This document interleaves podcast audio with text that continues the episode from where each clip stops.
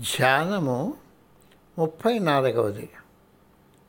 మనస్సును పరిశుద్ధం చేసి దానికి ఏకాగ్రత చేకూర్చి ప్రశాంతంగా అంతర్ముఖంగా తీర్చిదిద్దే ప్రక్రియను ధ్యానము అని అందరు.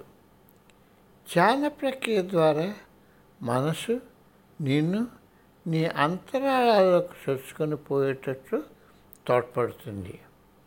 అనుభూతి యొక్క సర్వోత్తమ స్థితికి తీసుకు వెళ్ళగలుగుతుంది సాధకుడుగా ధ్యానం అభ్యసించడంలో ఎల్లప్పుడూ అప్రమత్తంగాను ఖచ్చితంగాను ఉండడం మంచిది. మొదట్లో ఎక్కువగా ఆశించకు. వెను వెంటనే ఫలితాలు ఇచ్చే ధ్యాన ప్రక్రియ ఉండదు. ఆధునిక శిష్యులు ధ్యానము నుండి ఫలితాలను వెంటనే ఆశిస్తారు. ఇవే వారిలో మిథ్య భావనలు కల్పనలు అసందర్భ హోవలు కల్పిస్తుంది. ఇదే ఆధ్యాత్మిక అనుభవాలని వారు అనుకుంటారు. నిజానికి ఈ అనుభవాలు వారి నిద్రాణమైన మనసులోని భావాల ఫలితాలు. తత్ఫలితంగా వారు ఆశాభంగాన్ని పొంది మతిభ్రమణ చెందుతారు. వారు ధ్యానాన్ని ఆపివేయడం కానీ లేక వాళ్ళ పురోగతికి ప్రమాదకరమైన వింతైన పద్ధతులను పాటించడం కానీ మొదలు పెడతారు. ధ్యానం ఒకే విధానం ఉన్న ఒక ప్రక్రియ.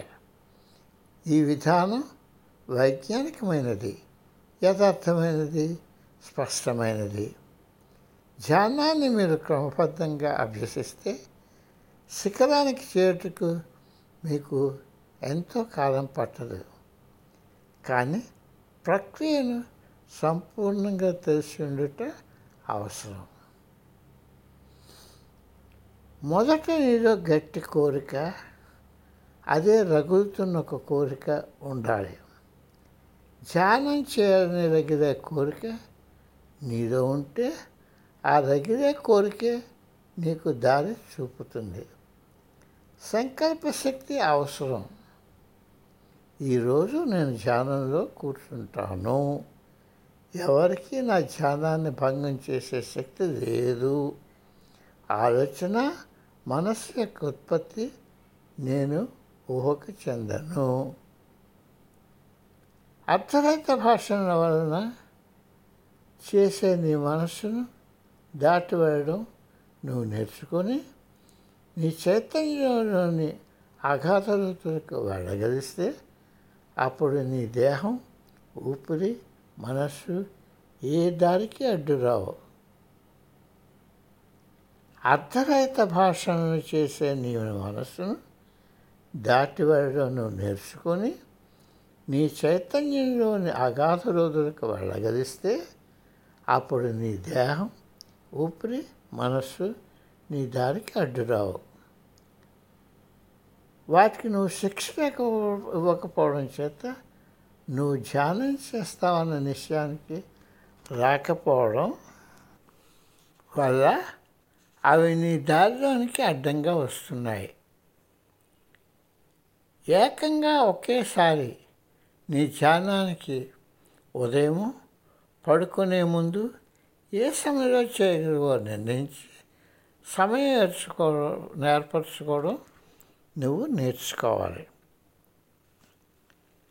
బాహ్య ప్రపంచంలో వస్తువుని చూసి పరిశీలించడం నీకు నేర్పబడ్డాలి ఎవ్వరూ కూడా నీ అంతరంగంలో చూసి కనుగొనడం నేర్పలేదు. ధ్యాన పద్ధతి తప్ప ఇంకే పద్ధతి లేదు. ధ్యానం ఇవ్వగలిగే శక్తి ప్రపంచంలో ఇంకే వస్తువు ఇవ్వలేదు. నీకు ధ్యానం చేయాలని లేకపోతే ధ్యానం చేయకు. ధ్యానం చేయాలని అనుకుంటే నువ్వు ఒక అలవాటు నేర్చు అలవర్చుకోవాలి. ఎందుచేతనంటే అలవాటు నీ నడవడి వ్యక్తిత్వాన్ని తీర్చిదిద్దుతుంది. నీ నడవడిని వ్యక్తిత్వాన్ని తీర్చిదిద్దుతుంది. నిజంగా నువ్వెవరో తెలుసుకోవాలనుకుంటే నీకున్న ముసుగులను నీకున్న ముసుగులను ఒకదాని తర్వాత ఒకటి తొలగించి వేయాలి. నువ్వు పూర్తిగా నగ్నమైపోవాలి. నువ్వు అగ్నిలోనికి ప్రవేశించాలి. నువ్వు దానికి సంసిద్ధి అవుతే జ్ఞానపదంలో వెళ్ళడం నువ్వు నేర్చుకోగలవు. బాహ్య ప్రపంచంలో ఏ వస్తువు కూడా నీకు సంతోషాన్ని ఇవ్వలేవు. ఎందుచేతనంటే అన్ని వస్తువులు మార్పుకి చావుకి క్షీణతకు కూడడానికి గురి అవుతాయి. ఏది మార్పు చెందడానికి వీలవుతుందో కలకాలం ఉండదో అది నీకెప్పుడూ సంతోషం ఇవ్వజాలదు. అది నీకు క్షణిక ఆనందాన్ని మాత్రమే ఇస్తుంది. ఈ క్షణిక ఆనందమే ఆనందం అన్నది ఉన్నదని చెప్పడానికి నిదర్శనం. ఈ క్షణిక ఆనందమే ఆనందం అన్నది ఉన్నదని చెప్పడానికి నిదర్శనం. నీవు తప్పు ప్రదేశంలో వెతుకుతున్నావు. శాశ్వతమైన ఆనందాన్ని నువ్వు పొందితే శాశ్వతమైన ఆనందాన్ని గ్రహిస్తే అప్పుడు నువ్వు స్వతంత్రుడివి అవుతావు. ఈ స్వాతంత్ర్యం కోసమే ఈ ఆనందం కోసమే నువ్వు జీవిస్తున్నావు. ధ్యానంలో నువ్వు కూర్చున్నప్పుడు ఎటువంటి కాంతులను చూడాలన్న తాపత్రయం పడవద్దని నీకు నా సలహా. నీ ఆసనాన్ని పూర్తి చీకట్లు ఏర్పరచుకో. అప్పుడు నువ్వు చల్లని కాంతిని చూడగలుగుతావు. నువ్వు ఎటువంటి కాంతిని చూడలేకపోతే లోకాతీత దృశ్యం లేక అనుభూతి పొందకపోతే చింతించుకో. నీ కోర్పు ఉండి ప్రశాంతంగా కూర్చోవడం నేర్చుకోగలిగితే జీవిత కాంతుల కాంతం నీకు గోచరం అవ్వడం మొదలు పెడుతుంది అప్పటి వరకు ఏవేవో కాంతులు వస్తున్నట్టు భావించడం ప్రమాదకరం. ఆ వెలుగు నీకు గోచరం అవడానికి నిరీక్షిస్తూ చీకట్లో కూర్చోవడం నేర్చుకో. ధ్యానంలో కూర్చున్నాక ఎటువంటి అనుభూతిని పొందకపోవడం సరైన అనుభవం. నువ్వు ధ్యానం క్రమపద్ధతిలో చేసుకుని పోతే నువ్వు ముందుకు పోవడం లేదని అన్నట్టు విచారవలసిన విచారించవలసిన అవసరం ఉంటాదు నువ్వెక్కడ ధ్యానం చేస్తున్నా?